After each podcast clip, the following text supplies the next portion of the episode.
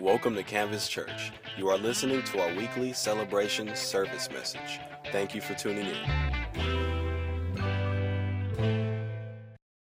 Uh, turn in your Bibles this morning, if you would, to the book of Ephesians. Ephesians is in the New Testament, um, kind of in the middle of the New Testament. Uh, the Bible broken up into two sections, the Old and the New. Uh, the New starts with a book called Matthew, and it goes Mark, Luke, John. Keep going until you find this book called Ephesians. Now, when it was originally written, it wasn't written as a book, it was actually written as a letter uh, to the church uh, uh at Ephesus by a guy named Paul, uh, who right now is, uh, is in prison. And he writes to them, and the main crux of the, uh, of the whole entire letter is simply this it's to display God's eternal purpose to humanity and to show us how we ought to live it out to display God's eternal purpose to all those that are around us as we begin to walk it out. And so Paul's writing this church, giving them some stuff, saying, hey, here's how you can walk this out and display my glory. So last week we kicked it off, Ephesians chapter 2, verse 10. And as we kicked it off, we began to talk about um, how our life paints a picture. Uh, the, you know, there's an old saying that says, a picture speaks a thousand words. You ever heard that one before? Okay? In other words, your life is communicating something. Your life is painting a picture. And if a picture speaks a thousand words, come on, your life is speaking a lot, all right? For women, it's more like their, their, their, their picture speaks like 10,000 words. Come on, somebody, all right? But for the rest of us, our, our life is communicating something, it's speaking something, it's painting a picture. And uh, I believe that that picture that's being painted by God, it's painting this beautiful and awesome and incredible plan that He has for your life. And so last week, as we talked about, we discovered something. We discovered that really we're not the beautiful splatters of paint on the canvas. Uh, we're not the brush that creates the, the images on the canvas. Uh, we're not even the idea. What we simply are is we're just simply the backdrop. Come on, for God to paint an incredible picture and begin to display His glory. So I want to continue with this thought today in talking about how your life can paint a better picture, how, how your life can begin to declare something awesome. Ephesians chapter 2, verse 10, it says this it says, For we are God's masterpiece. Now, I want everybody engaged today. I, you know, if you're new to our church, we, we like to talk to one another. So I want you to say, I am. I am. Come on, that wasn't everybody. If this is making you uncomfortable, I'll break you out of your shell. Say, I am. God's masterpiece. Yeah. For we are, all of us, we are, we are God's masterpiece. Now listen to the next part because this is where we're going to focus in today. It says, He has created us anew in Christ Jesus. We're God's masterpiece. Christ created us anew. Why did he do that? The last part of the verse. So we can do the good things he planned for us long ago. Now, I don't know if you're anything like me, I love the last part of that verse. Because the last part of that verse says, God has a plan for my life. The last part of that verse says, okay, God has good plans for my life, and He's doing something to me so I can do those good things, that good plan, that amazing plan, that, that masterpiece, if you will. I can live that out. This is God's idea, God's design, God's plan. But before we can get to the plan, something takes place in the middle of that verse, and it says, He has created us anew in Christ Jesus. We're the masterpiece. Something happened. Christ had to create us anew, and now we can begin to do and accomplish and live out the wonderful plan that God has for our life. As we set up today's message, I want to take you to the Old Testament now, and I want to take you to the book of Psalms. Psalms is kind of lands right in the middle of the whole entire Bible, um, not by book number, but just simply by pages. And I want to take you to Psalm 139. Because in Psalm 139, we see very clearly in about four or five verses that God had set something up for you long ago. That He had literally has, a, has a, an amazing and wonderful plan for your life. And it's in Psalm 139, starting in verse 13. If you have your Bibles, you can flip your pages over there or you can look on the screens. And it says this, starting in verse 13, Psalm 139. It says, For you formed my inward parts. This is David writing, and he's talking to God as he writes this. He's saying, God, you formed my inward parts. You knitted me together in my mother's womb. What's that talking about? That's talking about anybody, anybody in here knit? Does anybody knit? No, that's like old school. Okay, we got one person that knits. Okay, have you ever seen somebody knit? Man, it's time consuming, it's intricate and how they do it, and it, it takes a little while. Listen to the words David's saying. He's, God, you took time with me, you knit me together. I praise you, for I am fearfully and wonderfully made. Wonderful are your works, and my soul knows it very well. My frame was not hidden from you when I was being made in secret, intricately woven in the depths of the earth. Now, listen to verse 16. This is talking about the plan. Your eyes saw my unformed substance. In your book were written, every one of them. Every one of what? Here it is. The days that were formed for me, when as yet there was none of them. What does that tell me? That tells me that before I even walked on this earth, before I even began to breathe, that God said, I have a beautiful picture for you, Ben. I have a wonderful plan for your life. It is awesome, and I've scripted it out for you. That is pretty incredible. God has an amazing plan for your life. But in this journey, it seems like some things can come in and begin to muddy it up and begin to distort the picture momentarily. And thus, Christ has to come and create us anew and do a new work so that the plan can be fulfilled because life is great when God's plan is in effect. Let me pray. Lord, we thank you so much for your word today. God, we thank you that your word is incredible. I pray that over the next few moments that we have together, that Lord, you would speak to every person in this place. Lord, I declare and I believe today that you are going to do a supernatural work in somebody's life that you are going to bring a supernatural healing, that you're going to touch somebody in the depths of their spirit. Lord, people that are here today that have emotional pain, people that are here today that are distant from you, you're going to bring them closer to you. God, I believe with all my heart that you are setting somebody up, Lord, to have an encounter with you. And I, I, I declare that over Canvas Church in Jesus' mighty name. Amen. Amen. Amen. And things are really good when it goes according to plan. Things are awesome when it goes according to plan. As a matter of fact, when you begin to put a plan in place, man, there's nothing better than watching that plan unfold and watch it actually play out the way you designed it. Now, when I was growing up, uh, we, uh, we didn't have like the cool, fancy video games, all right? What we had is we had this football game that vibrated, and we had these little magnetic guys on it and they would, as it vibrate, anybody know what I'm talking about? Or did I just date myself? I can't remember what it was called, but it was about this big, and you, you lined up all these little magnetic guys, and, and you set them up how they're to run the play, and then you turn it on, and, and it shakes, and these guys begin to move forward. Anybody ever play with those? Come on. Thank you, Alan. You and I, we, we must be old together. All right. But man, watching those things play out the plan was, was awesome. It was so, so incredible. Someone's gonna have to Google that when they go home today, all right? I had an opportunity to coach my daughter's basketball uh, team when they were on the same team together. This was a while back. This was when Faith was seven and Cara was about nine. And I kind of got roped into the whole thing, but I became their coach. And so I inherited 10 little girls uh, on the girls' basketball team. And uh, they began to call me coach. And so as a coach, I realized my job, my job is to make sure they understand, number one, how to play basketball. And so we worked the first couple of times just dribbling the ball and passing the ball and how to shoot the ball. And once we began to see them advance in that and realize, okay, they can actually get the ball up the court and they can actually get the ball to the rim, uh, we, we, before our first game, we said we got to implement some plays.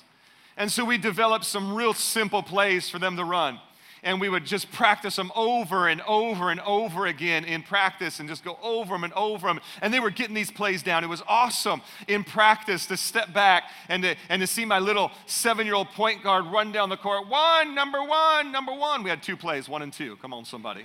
Every once in a while, we'd try to confuse the other team. We'd say 21 and 22. And they'd be like, oh, they have four plays. No, same play. All right? And then be number one, number one, and to see the kids move into action and run the play it was just so fulfilling and so awesome. But it was pretty easy to do in practice without defenders. Come on, somebody. When we got to game day, man, that's when the true satisfaction took place. When there's actual people defending them, and, and I'm on, and I can't actually walk onto the court now and say, No, you're doing that wrong. I have to stand on the sideline, which is really hard for me to do. And I'd be like, run number one, and they'd start to run it, and I'd be like, ha ha ha. ha. And I'd have to stay there. But then to watch that thing play out and see it fulfilled, it was just, it, it, didn't really matter if they scored or not, but to actually see them run to their positions and do a little pick and roll. And, you know, I was just like, wow, they did it. They're seven, eight, nine. Come on, somebody. It's so rewarding to watch the play unfold and it to be ran just like you had intended it to be. It was a beautiful picture. But then every once in a while, the point guard would get a little cocky I was a big man in basketball, and most point guards, they're a little cocky. Okay. To see the point guard come down and, and say, you know what, I'm not going to run the play this time. And for them not to run the play and they just take it all the way by themselves, and to see all of a sudden three or four players come and guard them, and things didn't play out like they were supposed to because that point guard made a decision. And that decision impacted them. And therefore the play got messed up. Or to see the point guard run down and, and call the number one and, and it's going perfectly, but then, you know, the other person was like, I don't remember the play, I'll just do this thing over here. And all of a sudden, two players go, Whoom. come on, there's seven, eight, nine. Are you with me? And because that one other player was out of position, it, it caused pain to the other players. It caused injury to the other, other players. When the play is ran, it's beautiful. When we decide to make choices to not run the play, things don't look so beautiful. And when someone else is out of position, it can cause pain. It's a lot like life. Life's a lot like that. God has this awesome plan and He set it up and He wants it to run. But every once in a while, you and I say, you know what, God? I got this one. Okay, let me talk for myself. Every once in a while, I, because I know y'all, you guys, you guys are good, all right? But me, every once in a while, I say, you know what, God, I got this one. I can, I can figure this one out. And I decide not to run the play. Things get ugly real quick. But then there's other times when I'm running the play and I'm doing great, but all of a sudden somebody else causes some pain to come into my picture. I want to talk to you just for the next few moments, if I can, about this thought of bad choices and emotional scars. Bad choices and emotional scars. Because, see, God has an amazing picture for you. How many of you guys were there on that Easter Sunday when this thing got painted? Y'all remember that day? The live performance painter. It's beautiful, right? Beautiful picture. God has a beautiful picture for you. Unfortunately, because of emotional pain or emotional scars in our life, things that were inflicted upon us, or, or because of times when we stepped in and we said, God, you know what? We got this one. Our picture looks like this. Now, I know there's some of you out there looking at it like, that is awesome. That's like abstract. I love that. Okay? No, this is a mess. Okay? And God wants you to look like this a beautiful orchard or, or a forest with trees. And, and yet, yet, here you took the brush in your hand, and all of a sudden you're like, ah, it's not, it, you know. No, it doesn't quite look the way God wanted it to. Things happen. We make bad decisions. Somebody else creates some pain in our life. So our picture looks like that. So then Christ has to come in. Ephesians 2:10. He says, "You know what I'm going to do? I'm going to create you brand new. I'm going to take all of that, I'm going to use it for my glory. I'm going to create you brand new so that you can look like, like that. Christ has come to create us anew because God has a wonderful picture, a wonderful portrait, a masterpiece, a plan for our life. But there's two things that I believe that distort the masterpiece that first one is bad choices. What I'm really saying is this when I say bad choices, what I'm really talking about is this I'm talking about sin. Let's just call it for what it really is. I'm not talking about you should have had Burger King when you had Taco Bell. Come on, somebody. Both of those sound like real bad choices, to be honest with you. I'm not talking about you missed your exit. I'm talking about you and I making willful decisions and willful choices to go against the plan of God. It's sin. We just did a series this year entitled Crouching Sin, Hidden Dragons, where we took like four or five weeks and we broke down the whole thought of what sin is. You can go back to our website or download our app and you can listen to that. And it, and it gives the definition of sin in its entirety. But it is sin in our life that can begin to distort the picture. What is sin? It's anything inconsistent or contrary to the nature of God anything inconsistent or contrary to the nature of God. And you might be sitting here today, well, I don't, I don't know what, what is contrary, and I don't know what, I don't really know what's consistent with God. Well, here's how you begin to discover that. Because the Bible says that, you know what? Ignorance, no excuse. How you begin to discover the nature of God as you begin to get into the Word of God. And as you begin into the Word of God, you discover the great and awesome plans that God has for your life.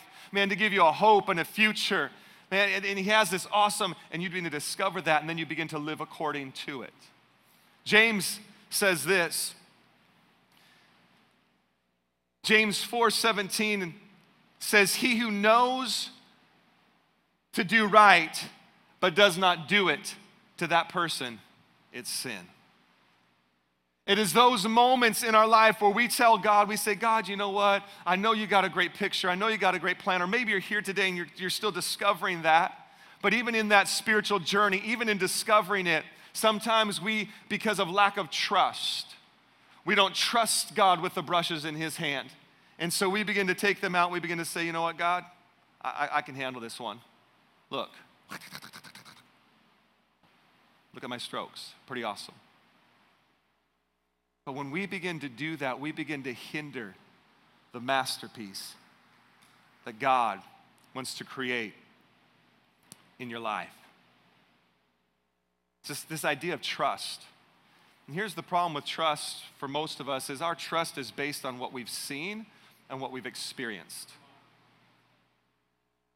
Our trust is based on what we have experienced in our life, and because someone we trusted hurt us or someone that, that maybe it was a spouse and you've been married for 15 18 19 20 years and all of a sudden now you find out that they're having an affair. Or maybe there's no affair at all but for some some reason there's been a disconnect and now there's a divorce or or maybe it was a parent that broke your trust or a counselor or a best friend. And because that trust has been broken we now reflect that idea of trust onto God and when God is trying to paint this awesome, beautiful masterpiece, we don't trust, and therefore we say, No, God, I don't know if you've got a, another spouse for me or the first spouse. I don't know if, God, you can provide for me. I don't know, God, if you can actually touch and heal, heal my body. And so we begin to take the brush out of His hand and we begin to say, I'm going to try this one on my own. I know there was times in my life when I, I did that. I took that brush. I said, God, I don't know if you can find me a spouse. And because I took that brush in my own hand, I went down a road for a short season in search of the one for me, which led me down a bad path of compromise and difficulty. And I can guarantee you, at the age of 22, my, my picture looked a little bit like that. But when I said, man, I need to get these brushes out of my hand into his, the picture began, began to change. Sin in our life will momentarily distort the picture, the masterpiece that God wants to paint. The second one, and this one is maybe a little more hard to reconcile, it seems, and maybe a little harder to grasp. It's this idea of emotional pain or emotional scars. What do we mean by that? These are things that happen to you that you had no control over. This is the player on the court that got out of position, and because they got out of position, you were running the right play and smack, you ran into him and you got hurt. You had no control over that. That was somebody else inflicting something on you, and because of that, there is emotional pain, emotional scars in your life. You have, you have no control of whether or not your mom and dad got a divorce. You have no control whether or not someone took advantage of you as a child. So many things, and we could go down the list and talk about, about different things, and there's so much in life that we have no control over. Anybody know what I'm talking about right now? You have no control whether or not somebody uh, treats you a certain way and misuses and abuses, whether it be emotional, whether it be mental, whether it be physical. You have no control over that, but those things are the reality of life. And those things have happened to many of you sitting here. And because of that, there is, there is emotional scars. Listen, you weren't the one that put the stroke on it, but somebody came and, and took some paint and splattered it on your canvas and jacked it up. Something outside of your control. And because of that, now there's these emotional scars. And one of the big problems with emotional scars, ladies and gentlemen, is, is, is we tend to go back and revisit them, relive them, rehash them, and we tend to look at other people through our emotional pain. The problem is, is that we get so focused on that one area of our life that we're emotionally scarred. Rather than viewing a picture like it's supposed to be viewed from a distance with the light on it, we're looking at it like this, and all we see is the pain. But if we would step back for a moment, we can see that God redeems the emotional scars in our life and uses them to paint a beautiful picture. Now, listen, I'm not saying that God caused those things to happen. What I'm saying is, is that by His grace, He redeems those things. Because, see, if you're just looking at this beautiful picture up close like this, all it looks is like a blob of green. God, I don't get it. How can, how could my parents get a divorce? How could they leave me? How could this happen? How can I get this sickness? How can I get this disease? God, what's going on? I don't get it. I don't see it. And all I see is the green. But if I would, if I would set it down and I would back up, I would see that, wait a second, God redeemed the green. Come on to paint a beautiful masterpiece. So I got good news for you today because the Bible says this in the book of Matthew. The Bible says in Matthew 12 20, the Bible says in Matthew 12 20 that, that this bruised reed, Listen to this now. This bruised reed he will not break. In other words, those that have had that emotional pain, those emotional scars in their life, he will not allow you to be broken. And a smoldering wick, he will not snuff out. But he redeems that. He takes that and he makes something beautiful. I got good news for you today because I know what it's like to be in that position of emotional scars. I know what it's like to be in that moment. And literally, the people that I trust the most, the, the, the church community, the Christian community, I know what it's like to have pain inflicted upon my life by them. But I also know what it's like not to be defined by those emotional scars, but come on, allow those emotional scars to refine the beautiful picture that God is painting in my life. See, the problem is, is too many of us are here today and we're allowing ourselves to be defined by what happened rather than refined by what happened. And there is a big difference. If you're here today and you are allowing your life to be defined by what has happened to you, you look at everything through that filter and through that lens, and therefore you're still in pain, you're still in hurt to the point where those people that inflicted it upon you, you have a hard time being in, in the same room with them. But what we need to understand is that Christ redeems those things in our life, those emotional scars, and He uses them to refine the beautiful portrait He is painting. That's a good message right there. We can't be defined by, we got to be refined by. But whether it be the sin in your life, or whether it be the emotional scars that have been afflicted upon us, there is one key to all of this painting a better portrait, all this painting a better picture. And it's this one word forgiveness. Forgiveness. Forgiveness. Whether you're here today and you say, you know what? Ben, as you're talking, I can identify some sin in my life, some bad choices.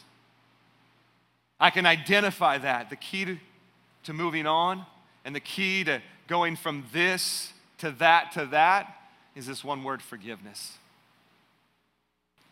Forgiveness. First John 1 9 says this it says, If we confess our sins to him, listen to this now, he is faithful and just to forgive us our sins.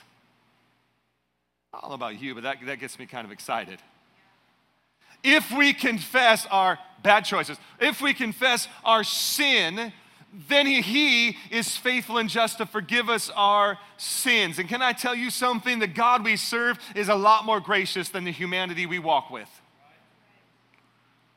I love that it says, go to him, and if you confess it to him, he is faithful and just to forgive us our sins. That is an exciting statement, ladies and gentlemen Because I've, I've, I've, I've walked with some people, and man, people don't forget. Anybody with me? But God, in His grace and in His mercy, says, Bring it to me. Confess it to me. And forgiveness is yours. Man, it begins to paint. God begins to redeem all the sin in our life the good, the bad, the ugly. And He says, I got this thing. And He takes it, and somehow He creates that. Whew. Is it too hot in here to say amen? I mean, at least you got a fan. Fan the person up front preaching. Come on, somebody. I'm hot up here. Forgiveness. It's not just the key to having that sin out of your life, but forgiveness is the key to emotional scars turning into beautiful splatters of paint on the canvas of your life are, some, something that has happened to you that's outside of your control. Something you can't wrap your mind around, you can't reconcile on your own. You've got to begin to let go. Listen to this, listen to these verses. In Matthew 6, 14 through 15, it says, For if you forgive others their trespasses, if you forgive others for jacking up your canvas, if you forgive others for allowing that emotional pain or causing that emotional pain, if you forgive others, now listen to this because this is key your heavenly Father also will forgive you. But if you do not forgive others their trespasses, neither will your Father forgive your trespasses. That is a heavy scripture, ladies and gentlemen. And it's one scripture, I'll be honest with you, I wish I could take an eraser and take out of the Bible. Because one of the hardest things to do is to forgive others that have inflicted. Now, I'm not talking about, man, someone flipping you off as you're driving down the freeway. Come on, that happens to me every day. I don't know if my driving's that bad or what, or people, I don't know what it is. I'm talking about somebody that caused some deep pain in your life, and you having the ability to say, I forgive you. I forgive you. And honestly, like it was for me, because see, when the world inflicts pain on you, it's the world, it happens. Doesn't feel good. But when brothers and sisters in Christ, inflict that pain upon you, it's difficult. Forgiveness is the key. Now, listen to me. Forgiveness is not you and I saying to other people, What you did to me is okay. Hey, we're good. It was okay. No, no, no, we're not saying that. Can I just say this as well? Forgiveness is not something you do because you feel like it. See, there's this misconception of forgiveness. When you're working with people that have been impacted and affected by something, and they're like, you know, I just don't feel like I'm ready to forgive them yet. Forgiveness is not an emotion, it's not a feeling, it's not me saying, hey, what you did to me is okay. Forgiveness is a choice fundamentally founded in Scripture that says, if you want God to forgive you of your sin, ladies and gentlemen, you better be walking in that forgiveness. Forgiveness is a choice. And let me tell you something the minute you make the choice to say to that person, I forgive you, it unlocks something in your life. It unlocks the power of God to come and bring forgiveness for your sins. And this is a good message. See, some of you, your canvas still looks like this. You're having a hard time receiving this right now. But if I could get this to you, if I could get this in you, I'm telling you, you would begin to sense this freedom and this peace like you've never felt before. Forgiveness is a choice. Listen to me. I know I've walked this out. Forgiveness is a choice. When you forgive, something supernatural happens. The Bible says this in Mark 11 25. And whenever you stand praying, says this forgive as if you have anything against anyone, so that your Father also is in heaven may forgive you your trespasses. Forgiveness is the key to seeing your life. The sin, the emotional scars, the emotional pain begin to go from here to here to here. Now, listen to me as I bring this thing to a close. I know standing up here that it makes for a really good message. Hey, forgive. But when you're sitting in the middle of that pain, it's a lot more difficult. It's difficult. But if you could catch what I'm telling, listen, God wants you to be a masterpiece. Why does God want you to be a masterpiece? We're going to talk about it the next two weeks. God wants you to be a masterpiece because your life is meant to be on display for His glory. Why? Because it tells a story. And when it tells a story, it tells people that look like this that they can become like this in Christ Jesus so that they could be on display for His glory. Because when they're on display for His glory, the, it tells a story to people like this that says, hey, your sins can be forgiven, your emotional scars can be healed, and you can become a masterpiece. And now there's all these pictures hanging on this wall displayed for God's glory to tell a story to people that look like this that, hey, look, I know you got some stuff in your life. I know there's some emotional pain and some scars, and there's some bad decisions you made, some sin in your life, but Christ came to create you brand new so you can look like this, so you can become this, because He's got a great plan to be displayed for His glory, to tell a story to people that look like this because they're jacked up, and God wants them to look like that.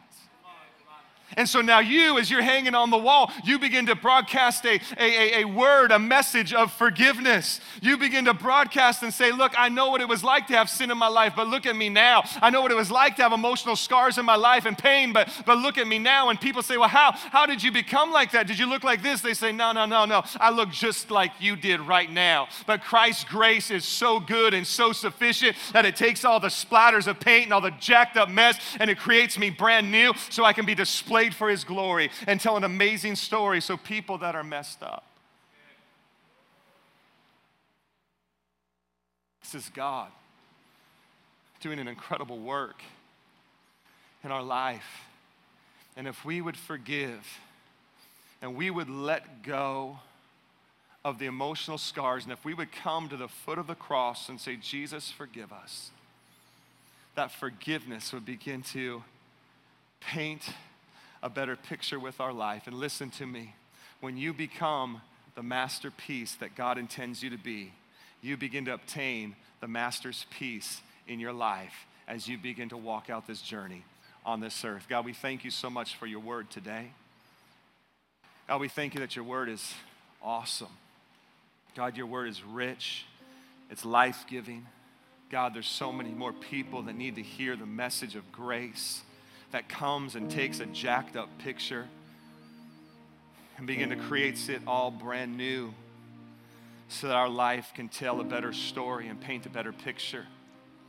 But the reality is is there's people sitting in here today with deep emotional wounds, deep emotional pain. And even sitting under the sound of this message has been somewhat difficult because your initial thought is you don't know what the pain is. Ben, you have no idea.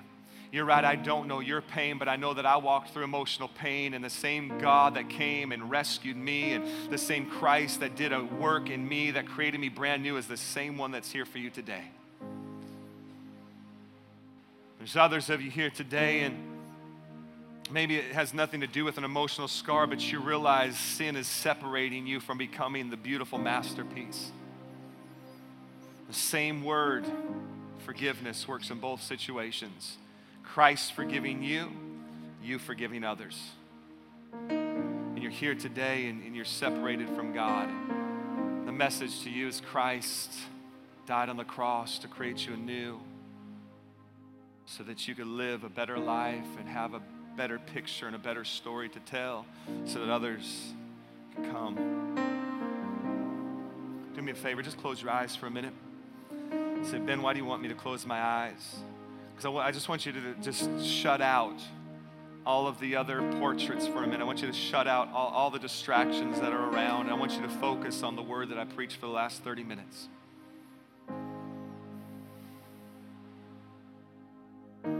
Because there's somebody in here that's getting set free today. Someone in here that's, that's getting radically touched today by His grace. There's somebody here today that's getting right with Jesus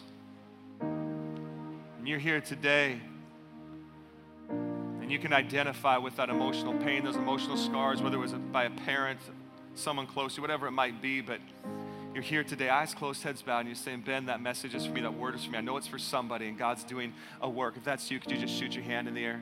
That's me. One, two, three, four. Anybody else? Five. Come on, that's you. Six. Anybody else? That's me. I, I, I, need, I needed to hear that. Thank you. Thank you, thank you, thank you, thank you, thank you. Yeah, yeah, yeah, yeah. Yeah, yeah, he's doing a work. He's doing a work. Thank you. Hallelujah, hallelujah, hallelujah, hallelujah, hallelujah. Jesus. Ben, how do I how do I forgive? Ben, how do I forgive? I raised my hand. Is that, is that forgiveness? Here's how you do it. If they're, if they're living in the same vicinity, you need to have a face-to-face encounter with them and this won't be easy but you just need to look them not rehash the past not dig up the past but you need to look them in the eye and say i forgive you for the pain that was inflicted upon me and i'm telling you the minute you do that whew, something happens. You say well ben i can't have a face-to-face. They live in another another area. Good pick up the phone. Listen to me. Don't go to facebook. If you're out there, Jimmy Jones, just want you to know no. You pick up the phone, you dial a number, you say, hey, just want you to know I forgive you. Say, Ben, I, I, I don't even know where they're at. I don't even know how to get a hold of them. I don't, I can't, I don't have a phone number. What do I do? Very easily, as you're sitting right here, symbolically, through prayer, you can utter, God, I forgive so and so for this. And I'm telling you, you're going to feel the power and the presence of God come and rest on you like never before. Hallelujah. Thank you for joining us today. For more information, please visit our website at www.canvaschurchsd.com.